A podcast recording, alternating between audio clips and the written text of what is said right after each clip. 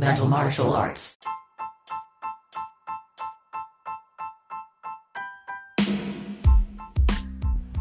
Okay, I'm doing this segment because it blows my mind. I don't know any other steroid or illegal substance that is more famous than EPO. I mean, it's what Lance Armstrong used. It's what most of the cyclists used. And um, now the, uh, TJ Dillashaw came out with it. Okay, it's fine, all good. Uh, he admitted it. He apologized. But now we found out, uh, Dana White actually found out that uh, USADA don't test for this every time they test. Hmm, okay. So this might probably be one of the most beneficial things for MMA athletes to use. Um, the reason I say that is most other banned substances make you pick up weight and um, makes uh, makes it makes it very difficult to to stay in your weight class. Whereas EPO is actually just something that will help you with fitness and staying lean. Okay, so now they come out with that and say that they don't really taste for it. Even even Dana White went, whoa, whoa, whoa, whoa. We are paying you how much money, and you don't really, you don't taste regularly taste for this.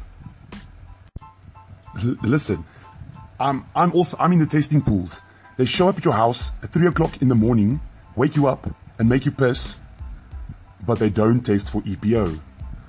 I mean, EPO might have been the loophole that cheating athletes were looking for. Uh, but apparently they came out with a new, they, or they got a new test now. Uh, they are testing for it now every time. But it just blows my mind how USADA can over, can oversee this for so long. And uh, look, it, nobody knew this. Dana White, everybody, they didn't know this. And um, this new test, this this is what I think is interesting. Every time you start in the in the past, you started to when they took tests, they take an A sample and a B sample. So the B samples are all, all stored away, and none of the B samples were ever tested for EPO. So my question is, if all these years worth of tests is still still there, and all of them can be tested now, how many fighters will will come up testing positive for EPO? And uh, now people are coming out, and uh, they are claiming that other athletes were, were using this all the time. Uh, Ray Longo just came out. He said when Chris Weidman uh, fought Anderson Silva, uh, they were told that Anderson, Anderson Silva was using EPO. Not, not, uh, not under the radar. He was saying this openly. If this is true, I don't know. I didn't say, I didn't test him. I didn't see it. Uh, Anderson, Anderson Silva did uh, piss hot before, so it might be interesting to uh, go back and test those B samples. I'm, uh, I'm telling you guys, this is going to get interesting, and um, I think the question might be how how far they're going to go back, how far they're going to go back and test these guys, and whose blood uh, samples are they going to go test. And, and look, this is purely speculation because I'm an athlete. If you, I wouldn't use EPO because I would have thought they test for this. So maybe this is, this is what everybody thinks. And you got the outliers like uh, TJ Dillashaw and these guys that know that EPO gets beaten in the, in the USADA tests. I don't, I don't know this. Uh, or maybe, maybe everybody's ahead ahead of the curveball. I don't, I really don't know.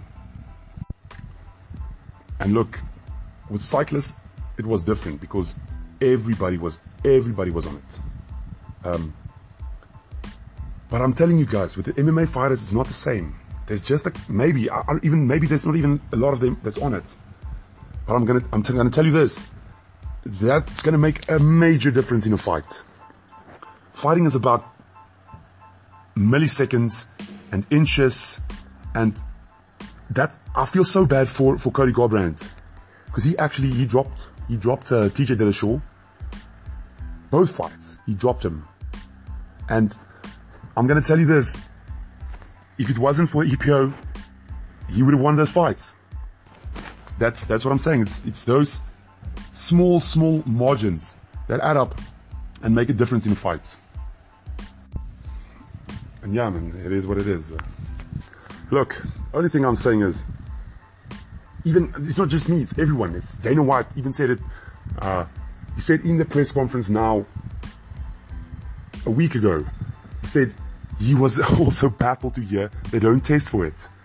We, I never knew this. We know, I don't know how, uh, TJ and them knew they didn't test for it, but yeah, man, it's, it's freaking crazy. So we gotta see. Maybe, maybe we're gonna see some heads roll in the next couple of weeks.